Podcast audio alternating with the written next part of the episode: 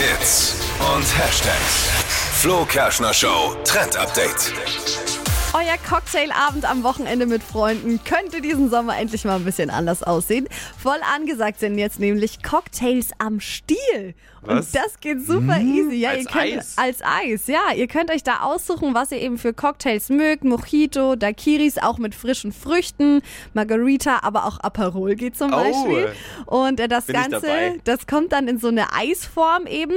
Da wird dann der Stiel mit reingesteckt und dann eben einfach einfrieren, wie so Eiswürfel. Ach und geil, wenn die voll dann simpel, ja. super easy. Und wenn das dann fertig ist, könnt ihr es wieder rausholen und dann habt ihr euer Cocktail am Stiel. Ist cool. Ich dachte Ja. immer, das friert nicht, weil Alkohol drin Nee, ist. das funktioniert. Also rein und dann klappt das. Ist dann auch in der Verkehrskontrolle lustig. Haben Sie was getrunken? Nee, ich habe nur drei Eis.